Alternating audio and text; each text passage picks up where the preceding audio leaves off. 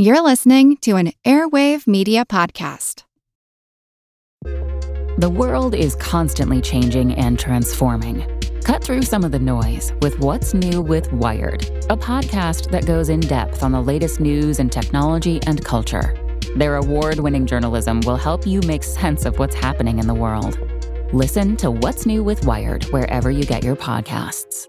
That's What's New with Wired wherever you get your podcasts. Tech moves fast. So keep pace with the Daily Crunch podcast from TechCrunch. With new episodes every day, this podcast will give you a quick overview on everything you need and should know about startups, new tech, regulations, and more.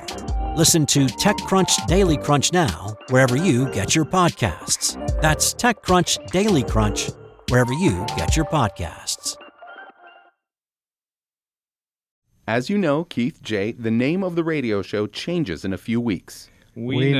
know. It becomes big picture science. What you don't know is that other changes are coming. But Seth and Molly said the content won't change. It won't, but now I'm in charge Why? because it's the natural order of things. Who says? Seth and Molly says. Oh no. Oh, yes. Does that mean I can eat blue cheese nachos in the studio? Yep. Awesome. But there are other changes. First, deadline for show production is Friday, 5 p.m. We're out early. For me, I go oh. home, you stay. Second, Keith cleans the microphones of the spitters. Why me? And Jay, it's your job to laugh at Seth's puns. Every time? And I don't care who follows up on the niggling, picky editing details that Molly calls polish, but not me. Good enough is good enough. That's my motto. Are you sure Seth and Molly put you in charge? Meanwhile, I'll be in the Tranquility Room watching Apollo 13. Hey, Jay. Hey, Jay, Keith, Gary, how are you guys? Oh, hi. Hey, Gary, can you move tomorrow's interview from 10 to 10.07? Okay. Re-record the wind sound so it's coming from the northwest. Smart choice. And bring the level down a quarter decibel on one of the two seagulls in the ocean bird montage. I love it. Plus, does the tour of Cape Canaveral include lunch? I'll call and check. Doubt it. There's no such thing as a free launch. I am laughing. Are We Alone becomes big picture science in a couple weeks. Nothing else changes.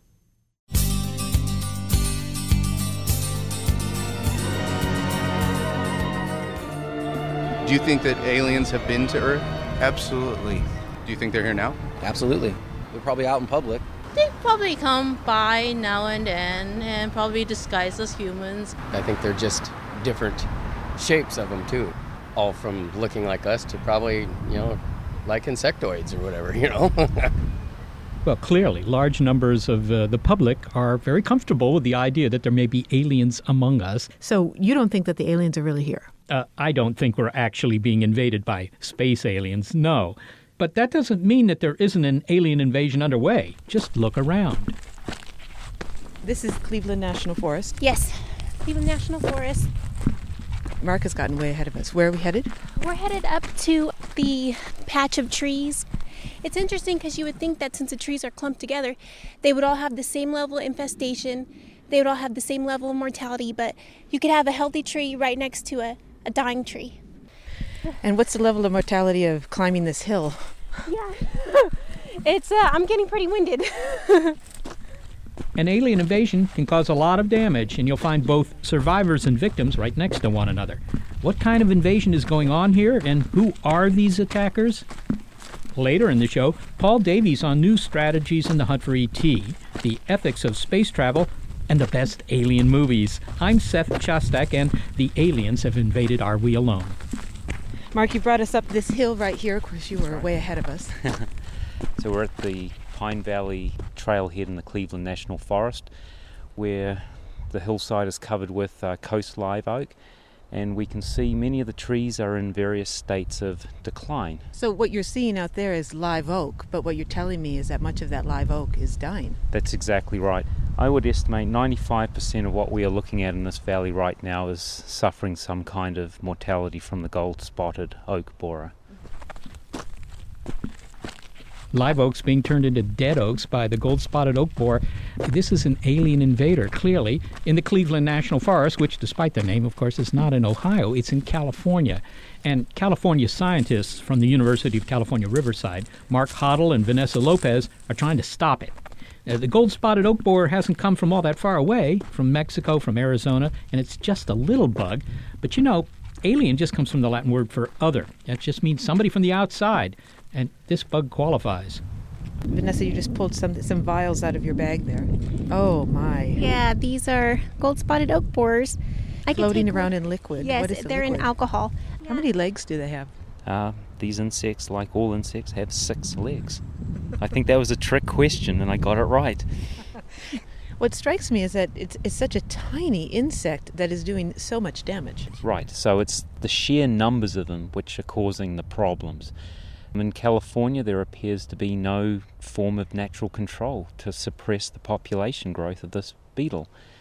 Once the beetle came to California, probably moved here in firewood, once it emerged out of the firewood, it found a very susceptible host plant, coast live oak, Quercus agrifolia, and those host plants have no natural resistance to the gold spotted oak borer because they have not evolved with it and they've never been attacked by this beetle before. Okay, so what they look like actually is, you know, they're about as wide as a clipping off a fingernail if you let your fingernails grow a little bit. They're slim, they're black. I mean, if I saw this from far away, it would look like little pieces of um, burnt wood or something. And you can see on the backs of this one here the, the, those beautiful gold spots. So you do admit that they're beautiful, although do you consider them, in the job that you are doing, do you consider them an enemy? Do you think about them as an enemy? Is that how you position yourself? Yeah, I do actually. I see this as a war. And uh, this is a very serious battle to save California's majestic oak forests. Without these trees in Southern California, the landscape will be changed irreparably. There are a variety of native insects that can only live on California's oaks. And then there are bears and deer, which also benefit from not only the habitat but being able to feed on acorns when the acorns drop. Mark, it occurs to me though that species invade new territory all the time. And you think of the iguana that jumps on a log and floats to an island and ends up populating that island and maybe doing away with some of the other creatures that were living there very comfortably.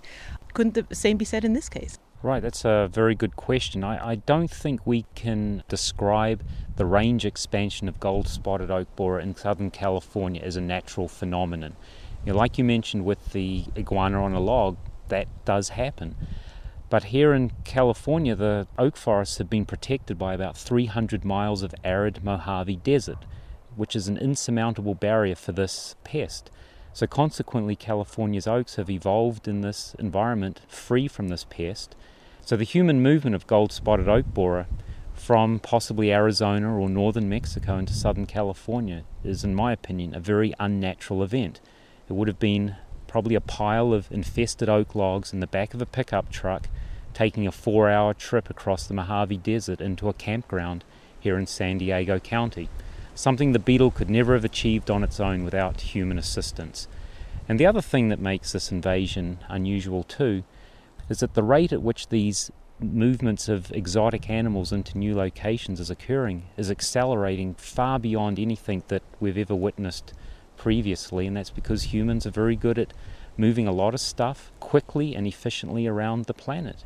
And you may have transported something in your luggage in that 36 hour period from Europe, say, into the, the heartlands of Africa or Australia or New Zealand.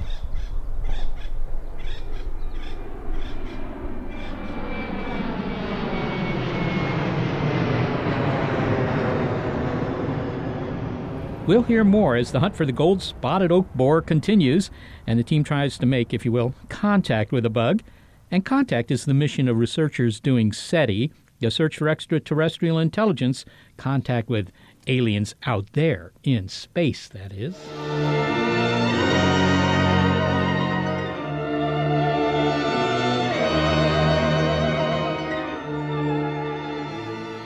And you know, Molly, it's been uh, 50 years since Frank Drake did that first experiment, and in all the all that time, we have yet to pick up a signal.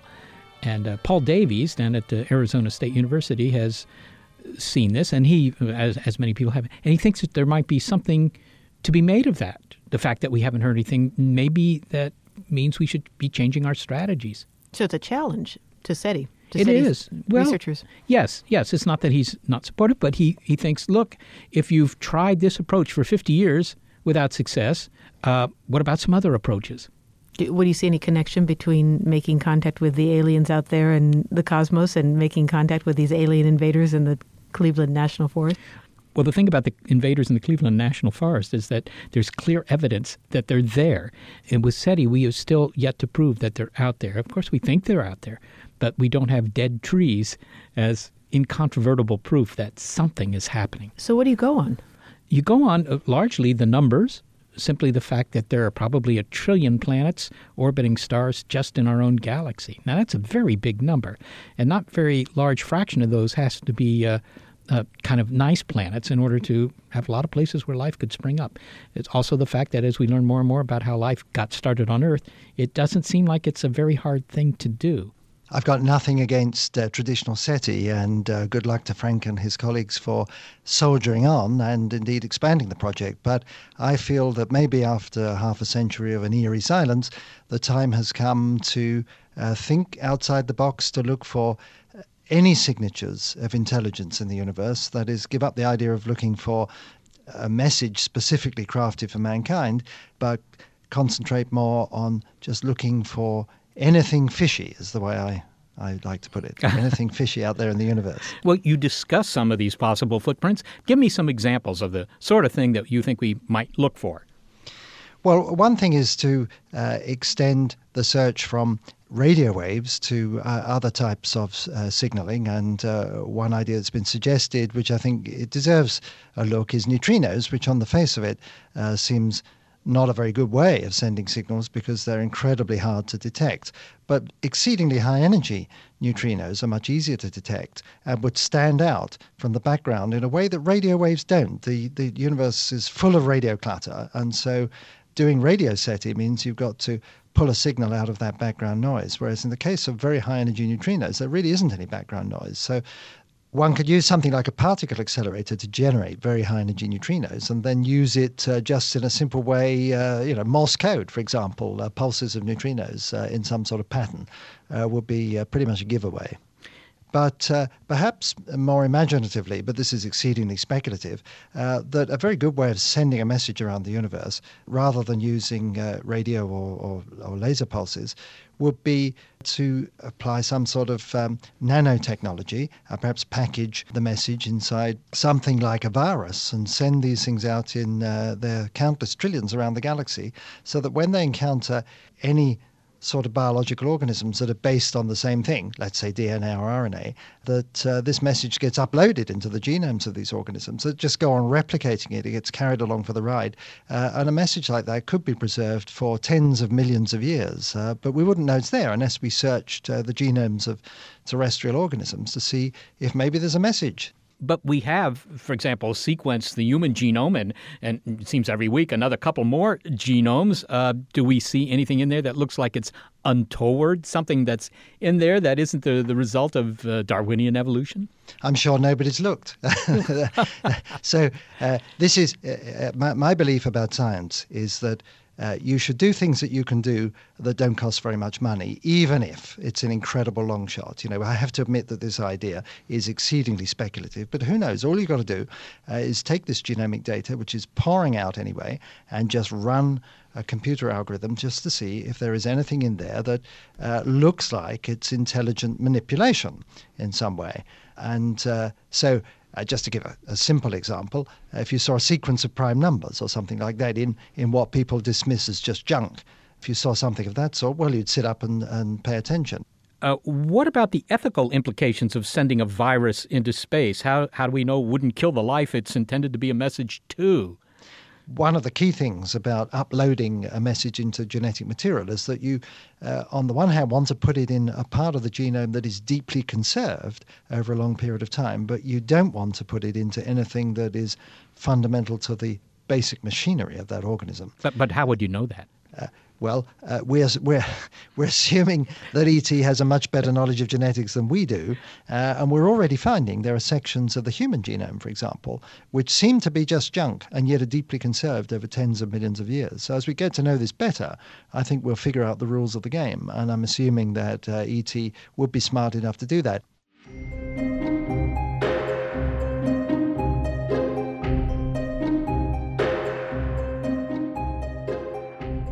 Hold on to that thought. We'll have more from Paul Davies in a moment. Plus, I'll continue to track the beetle and other alien invaders from Hollywood and from us as a consequence of our exploration of space. Find out what the law is that protects our world and others. Aliens are invading. Are we alone? With Wired Science, you can geek out all you want.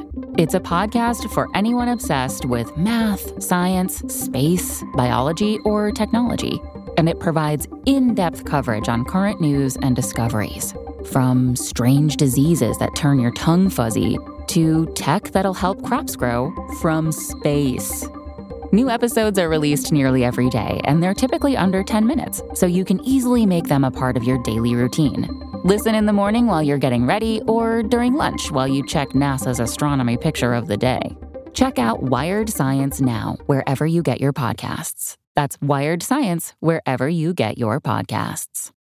We continue with Seth's conversation with physicist Paul Davies about creative ways that intelligent aliens might be trying to get in touch with Earth that scientists have not yet explored. You also suggest that there might be a probe, for example, trolling our solar system, something that's that's here to uh, check up on us or spy on us or simply return information about what's going on here. Uh, do you think that that's a plausible idea? I do. I think this is uh, actually quite an old idea that uh, that ET might have passed through the solar system a very long time ago, and, and one of the I should say one of the big problems about thinking about SETI is people tend to focus on much too short a time scale. There's no particular reason why uh, extraterrestrial machines or even beings should have come to our vicinity of the galaxy just in the recent past. Too much of a coincidence. So we have to think in terms of tens, hundreds of millions, or even billions of years. And the question is uh, supposing an alien expedition had passed through the solar system, or we'd been targeted uh, for a probe, uh, say 100 million years ago, to pluck a figure out of midair, then the question is what is going to survive for 100 million years? Now, I've given you one example, which is genetic material, but another example is if something uh, is in space, in a protected environment, uh, it's not inconceivable that it could have a very long lifetime. I'm not sure about 100 million years, but possibly advanced technology. And so such a probe might be, uh, for example, keeping pace with Earth at one of the so called Lagrange points, uh, where it wouldn't need any rocket fuel for in flight cor- correction. And it would just sit there passively, monitoring the Earth, so that if something interesting like us uh, happens at some stage in its history, well, then it would, would wake up and uh, maybe attempt to communicate. Yeah, well, you mentioned the Lagrange points, and these are places in nearby space, a part of the Earth Moon system or the Earth Sun system, where you can put something, you can park a, a I don't know, a time capsule, and it'll stay there for a long time. But there have been searches where people have pointed telescopes at these places trying to see if there's anything sitting there. Right. Uh, unfortunately, they're not very sensitive, of course, so something, you know, the size of a, a small SUV could very well be in these things, and maybe we should point transmitters at these Lagrange points and see if we can wake anybody up. But, but how really could you find a probe in our solar system? They needn't be very large. That's the problem. Uh, it's almost impossible to rule out this scenario because uh, we're already our own. Uh, satellites are getting smaller and smaller, and we could imagine that a very advanced technology might produce uh, a probe that could be, you know, the size of a pea or even smaller and still have enormous capabilities. Uh, of course, if it's going to transmit radio, it's going to need some sort of antenna, but that isn't going to be very conspicuous. So uh, we would find it almost impossible to try and track down something, unless, of course, uh, uh it is at the Lagrange points, and uh, we get enough sensitivity to search that in some detail. But I think that this is a bit of a long shot. I think our best hope is that if it's there, it's there for a purpose, and presumably that purpose is some sort of communication, and that maybe we should be making some attempt to communicate with it. Paul Davies, thank you so much for joining us today. My pleasure. Thank you.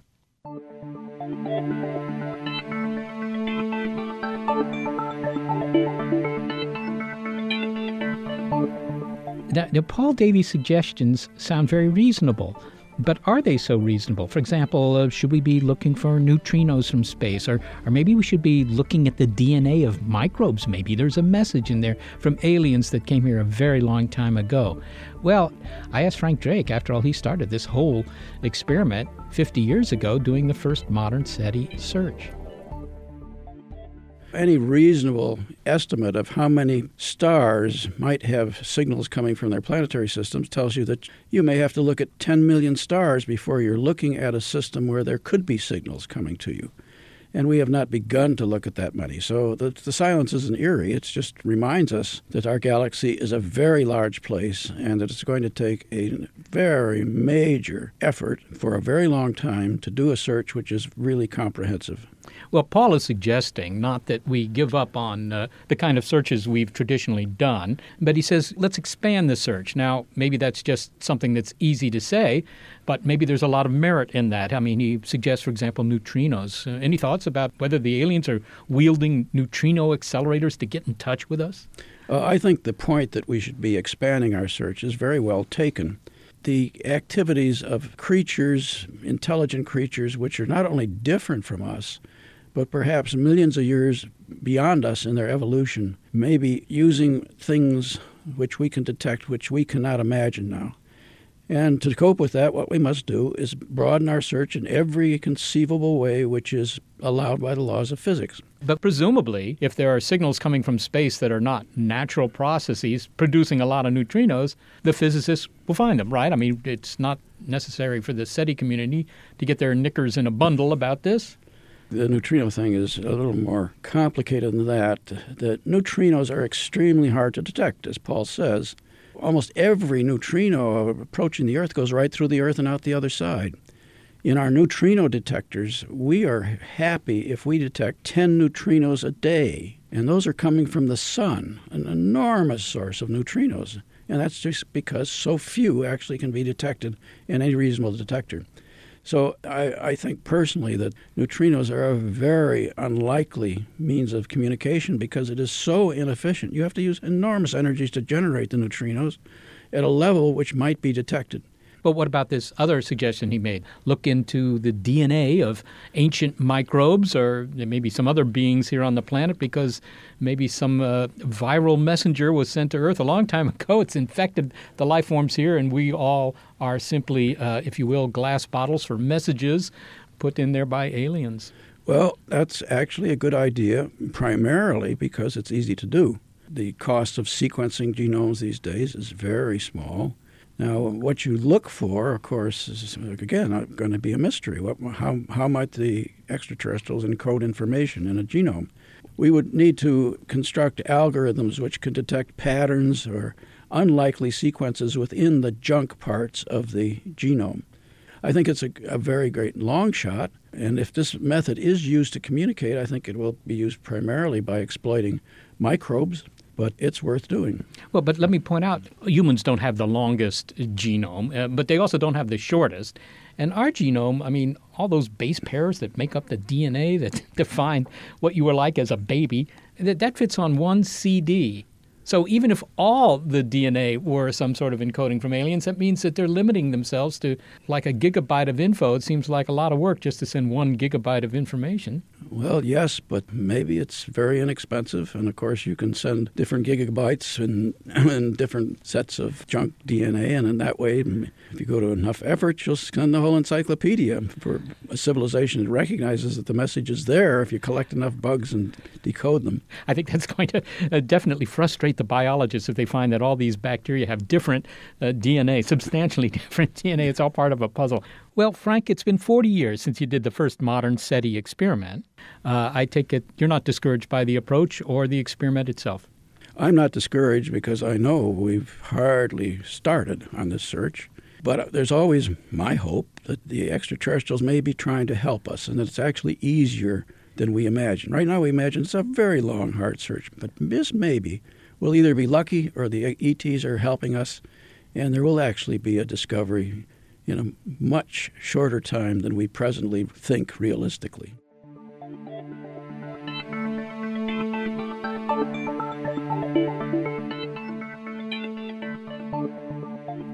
Frank Drake is an astronomer at the SETI Institute. He's also the father of modern SETI. The Eerie Silence is the newest book from physicist Paul Davies, whom we heard from earlier. Arizona State University is where he calls home.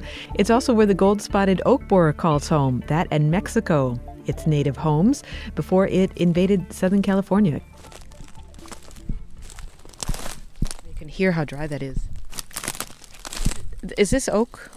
Um, is this dead oak? So this tree in front of us is probably about a 175 year old oak. It has been felled by the fire department. So this oak had to be felled. It had to be cut down because oh, a little salamander just ran oh, across yeah? it. Was You it? see that? Yeah. It was a dying tree. It was a dying tree and it was posed a dropping hazard across the road here. We right now are looking at six oak trees which are completely dead, no foliage on them. And then surrounding these six large dead oak trees are probably around about another eight to nine trees which are showing various symptoms which are indicative of infestation of gold spotted oak borer. They're jumping to the the ones that are close. That's exactly right. As the adults emerge out of these dying oaks, the females will lay their eggs on other oak trees, and then the problem just keeps radiating out. It's like, I guess, concentric rings in a pond after you've dropped a pebble in it. The problem just radiates out towards the margins. And what are the margins in this case? Well, the margins could potentially be all of California. We see no reason why the gold spotted oak borer cannot spread all the way up into northern California and possibly southern Oregon.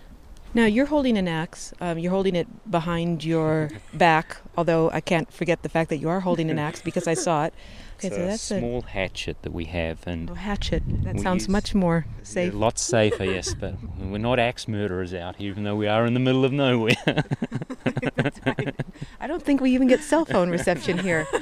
we use the hatchet to uh, slice away the bark on infested trees until we get down to the cambium layer. And the cambium layer is a thin zone of living tissue that lies between the bark and the dead wood on the inside of the tree. Now, if I put my hand here, Vanessa, are there beetles underneath this bark, underneath my hand? Quite possibly, yes, larvae. And we're going to be looking for gold spotted oak borer larvae. So we'll start chiseling away with the hatchet right now.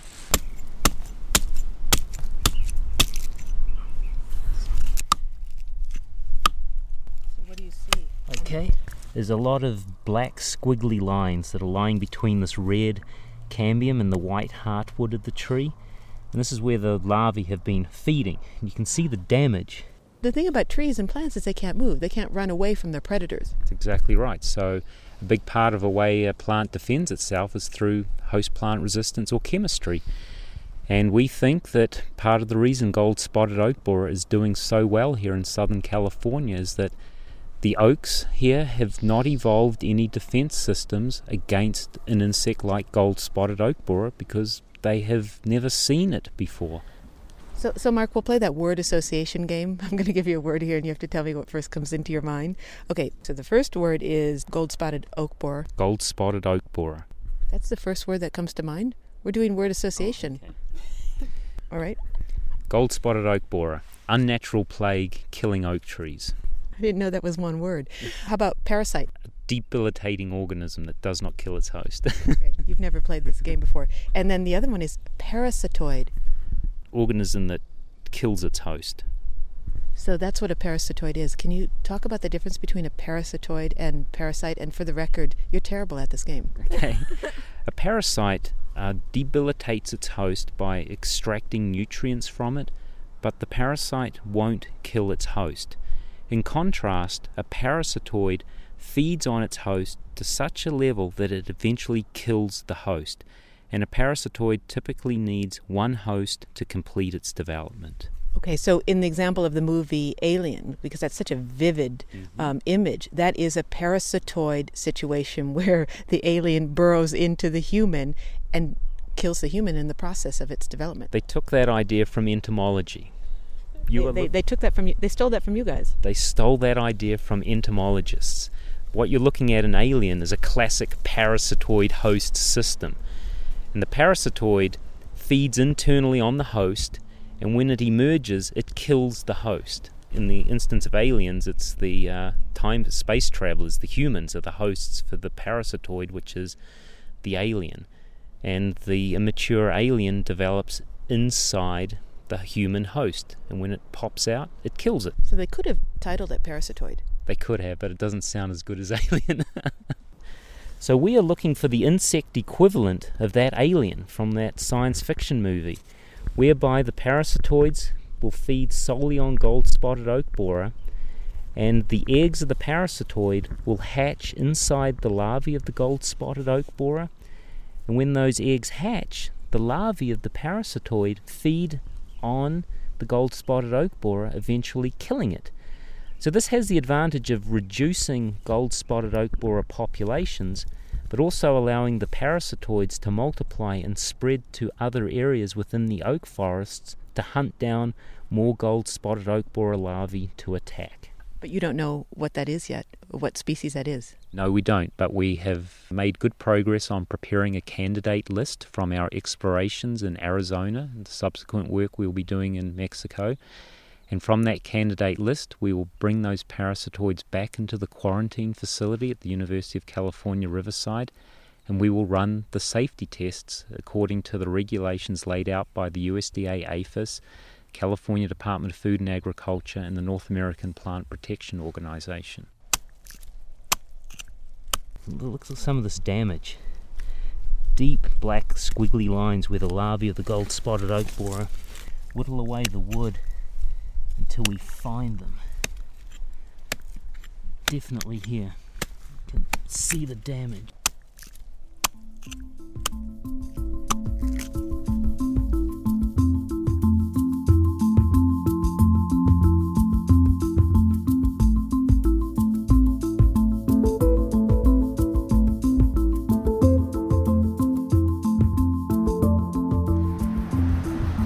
What's your favorite alien movie and why? I think it would be Aliens because it was so good, so true to life. War of the Worlds because it's bad graphics. Favorite alien movie would be Aliens because of the alien popping out of the eggs and attacking all the humans.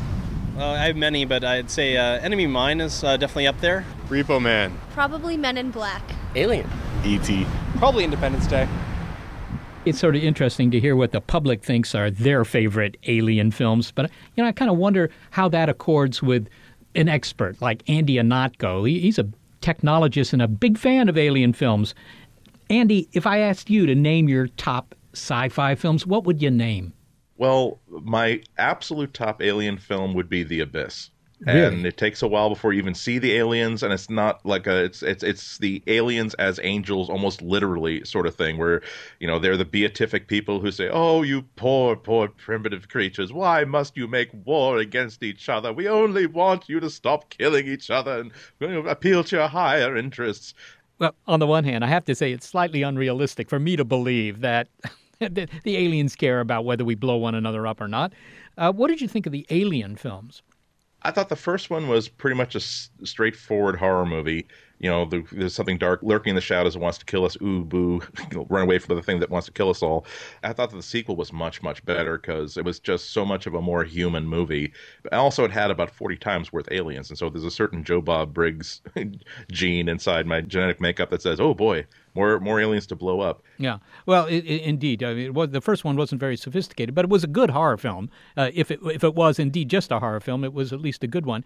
It strikes me that movie aliens in general have slightly more sophisticated motivations than the ones you see in TV. Maybe I'm just thinking of the old Star Trek series where the aliens really had very simple motives, but it's it's nice to know that somebody out there might have something sophisticated in mind. Do you favor the clothed aliens or the naked aliens? Because that also seems to be a big distinction, doesn't it? It's the ones that that approach us in shimmering, gowny robes that seem to have like the higher motives. It's the ones that are going to attack us when they're naked that seem to be up to no good. Well, my impression is the ones that are not clothed tend to look like children. And they tend to be good aliens. There aren't too many good aliens in the movies. Uh, Close Encounters of the Third Kind, and of course, uh, Little E.T. Those were fundamentally good aliens. They just came down to either amuse us or play with us or just pick some plants. ET is sort of like the other side of a middling episode of Star Trek: The Next Generation. Part of the away team has been left behind, but they're going to fix the reactor core and fix the transporter. Meanwhile, but the Commander Data and the others do to stay out of trouble and stop getting killed from the gendarmes. That's what ET is about. And there are a couple of different movies like that where it's not they're they're bureaucrats. They shouldn't have been left behind. They really don't want to cause any trouble. The last thing they want to do is be discovered by anybody. And so how do they how do they stop from screwing things up uh, before the rescue team comes down and picks them up? One of the things that I notice in so many of these alien films is that we manage to triumph via our humanity. We we prove to them that we have things like love or, or you know or honor or we have science. In the case of the day the Earth stood still, we have some what we think is quintessentially human trait that they take uh, pity on or at least sympathy. They they you know it, that that seems so very strange to me. But we triumph basically because we're human. Yeah, and there's a certain amount of smugness about that too.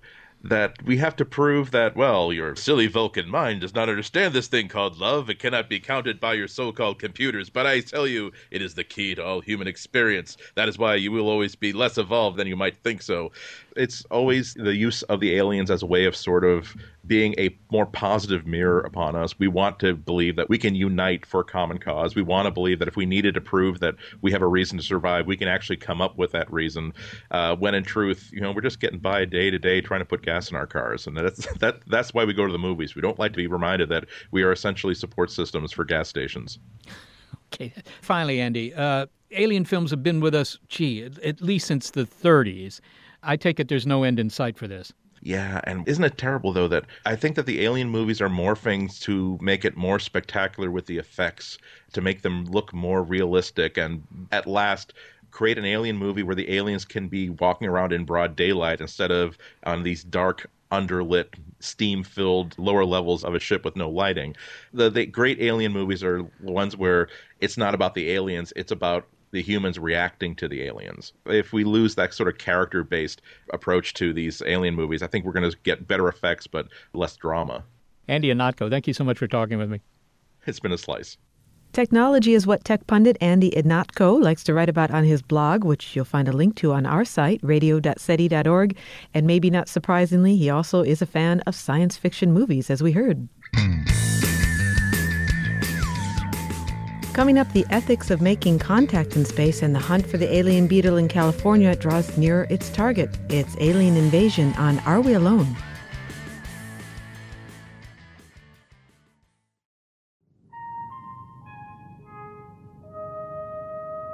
In the movies, of course, aliens present both an opportunity and a problem, usually a problem. They come to Earth and they do terrible things, and occasionally they're friendly, like in E.T., and, you know, they're an opportunity to make friends from a different world.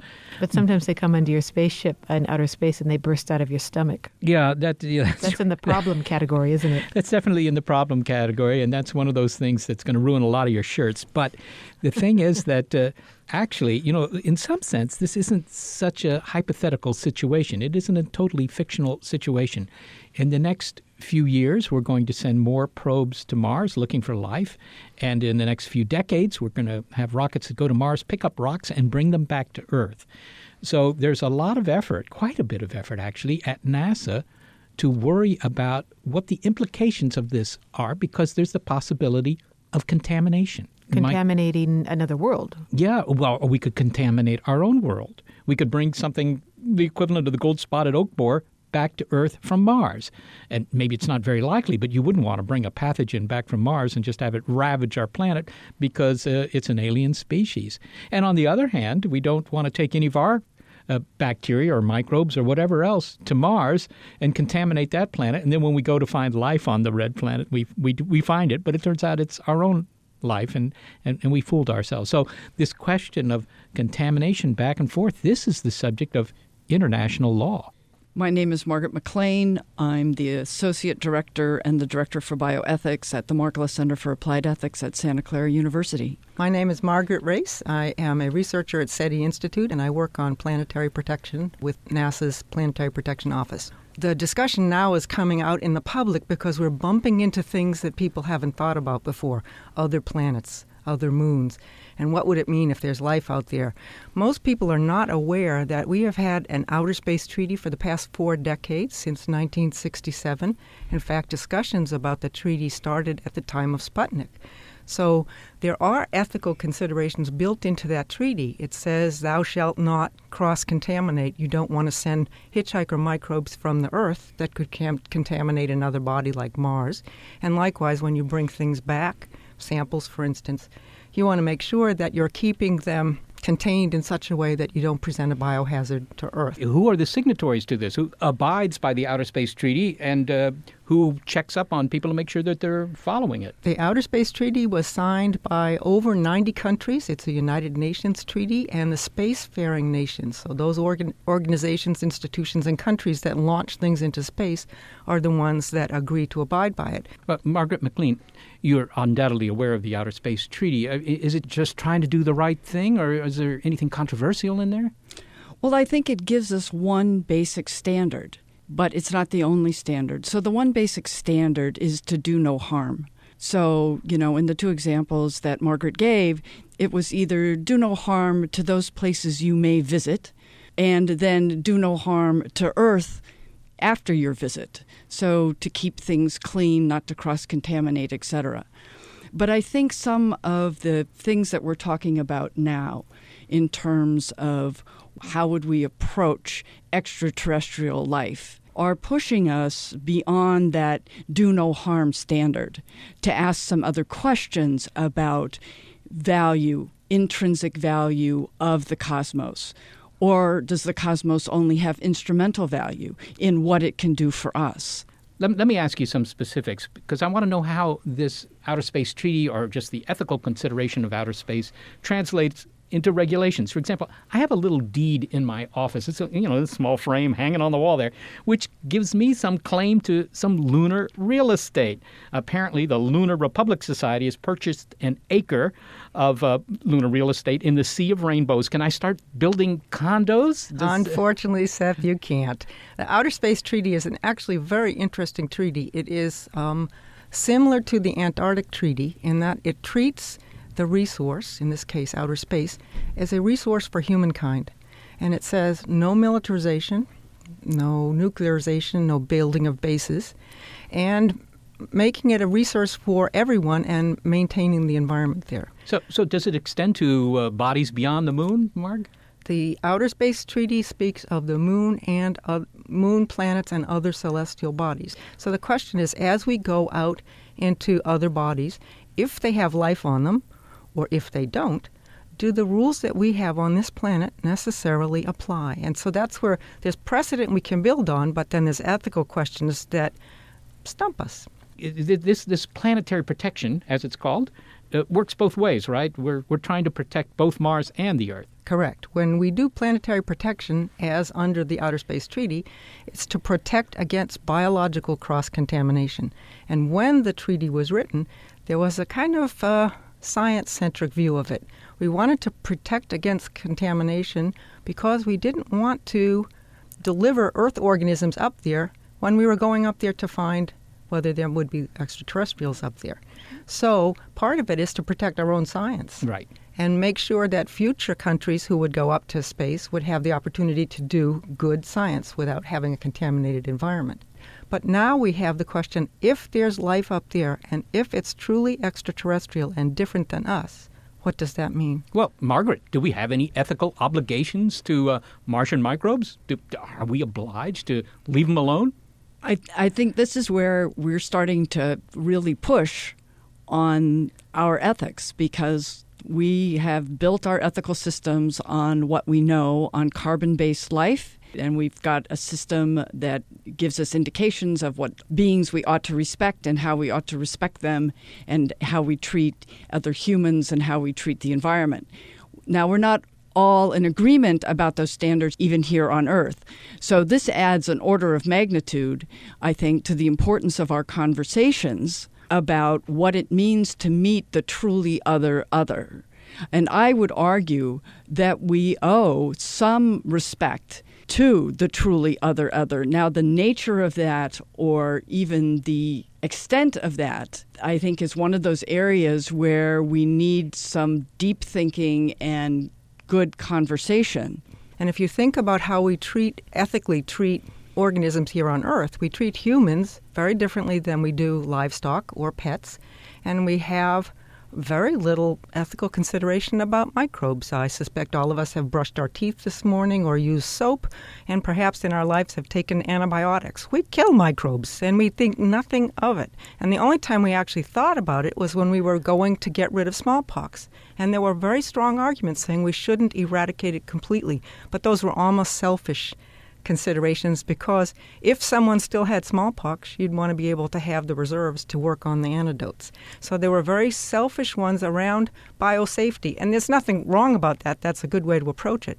But what we're saying is if life on Mars is completely different, if it is not carbon based, or if it's carbon based with a different biochemistry and is really unique, we are at a position where we could literally change the existence or the evolutionary trajectory of other organisms. And I think that's why the ethicists are so interested.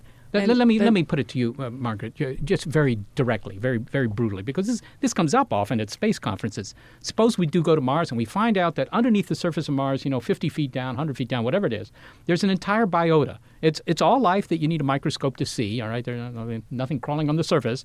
Uh, what's our ethical obligation to that. It, it, suppose it extends over the entire planet. So if we go and we say we're going to colonize Mars, we're going to terraform it, we're going to whatever, we're going to destroy that indigenous life form. But after all, they were only bacteria. We'll have plenty of them to study in the lab.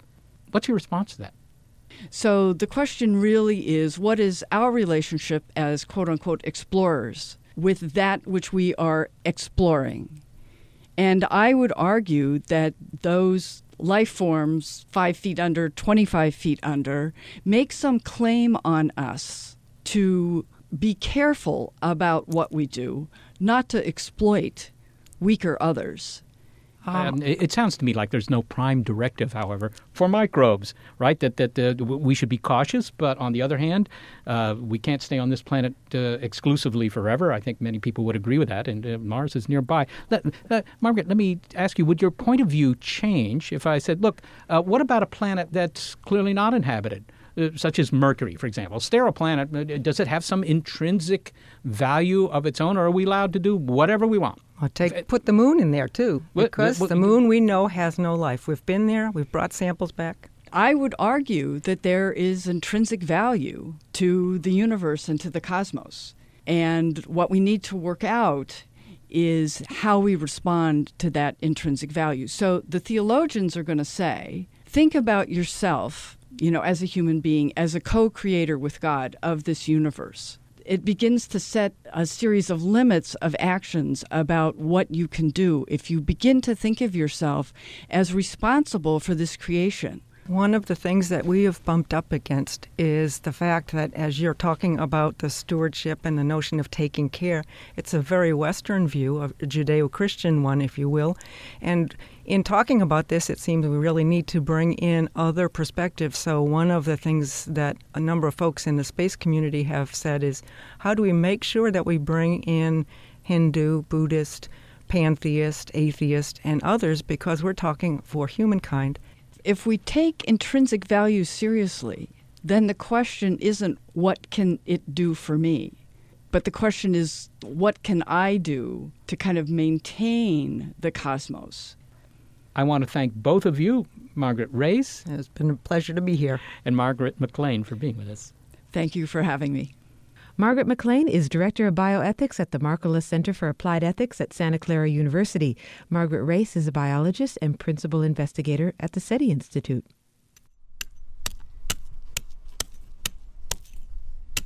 And now back to the Cleveland National Forest, where Molly continues with her team, final chapter of their journey, to make contact with a live alien. Alien to California, that is, the gold spotted oak borer. See, look at that. Isn't that impressive? Look at those tunnels that they have dug. There's a lot of damage in this tree, and it's not surprising that these oaks are dying. They can't sustain this level of feeding. This is amazing. Look at this. You can see a hole on the other side of the bark. Is that how it got in? This is how the beetle came out. They, there's large numbers in the trees, so yeah, the oaks they can't transport their nutrients. They can't get it to the canopy, and that's why you see the canopy dying off first. Oh, just pinched one. Here you go. Here's a larva. You can see he's slightly, I've just slightly nicked him with the hatchet, but this fleshy white basically is like a large maggot. And we're just going to try and just chisel him out a little more. You can see him. Whoops, I just cut him in half. Whoops. Oh, here's another one. Look, we'll just pop this uh, prepupal larva out of its little cell. Okay, try not to pop it in this direction. Oh, look, look, there's two. oh, he's. Qu- is that one long one? No, it's yes. two. Oh, this one's stretched out. Oh, he's pulling the end of it. It's like a long worm He's pulling it out. It's white and wormy. Okay, so this Oh. is so this one's probably a centimeter and a half long. So this one's still a feeding larva at this stage. This other one, which I'm pulling out of the same piece of bark. See, look at that. See how it's gone into that hairpin form? Yeah, it's folded over on itself. Right, exactly. So that's one step away from going into the pupal stage. And then once it becomes a pupa, it'll probably be in the pupal stage for a couple of months, and then it'll emerge as an adult. We can use the larvae to extract DNA, and this is part of Vanessa's work to determine where California's source population originated. Was it southern Arizona? Did it come from northern Mexico? One, so that we could better be able to find um, natural enemies that co-evolved with it in its natural habitat, and also so that we could know how it was introduced into California, and that maybe we could put out information so people aren't continuing to bring firewood over. And the other thing we can do with these larvae is we can see if they have parasites associated with them. When we have extracted these larvae from trees in Arizona, occasionally we find attached to the outsides of their bodies larvae of parasitic wasps. And these parasitoids are killing the gold spotted oak borer larvae. And in California, we have not seen that. The problem is, is dire in California, and it may require natural enemies from different parts of the home range of gold spotted oak borer to bring its numbers down to levels that we see in Arizona and Mexico, which are almost non existent in comparison to here. But isn't this a dangerous game to play that you have one species alien invasion of a beetle, and so then you introduce another species to combat the invasion of the first species, and you end up with a big mess because that, that second introduction starts doing its own damage? With uh, biological control, we're very concerned about our natural enemies having what we term non target impacts, where the natural enemies start attacking and killing other organisms in the environment that we don't want to be harmed. And to mitigate this risk, we do a lot of safety testing in the quarantine facility to determine the host breadth or the food requirements for the natural enemies that we bring in for gold spotted oak borer. And is it true that this is a biohazard safety 3, level 3? Right, this work is done in a biosecurity level 3 quarantine facility at the University of California, Riverside. So we take the utmost precautions to make sure that the work is done in a very secure facility where accidental escapes cannot happen. Mark Hoddle is a biological control specialist at the University of California, Riverside, where Vanessa Lopez is a graduate student in entomology. And that's it for our show. We thank Gary Niederhoff, Barbara Vance, and Jay Weiler for their help with the program. Also, the NASA Astrobiology Institute and the SETI Institute, where looking for life elsewhere in the universe requires some thought as to what to do when they find it.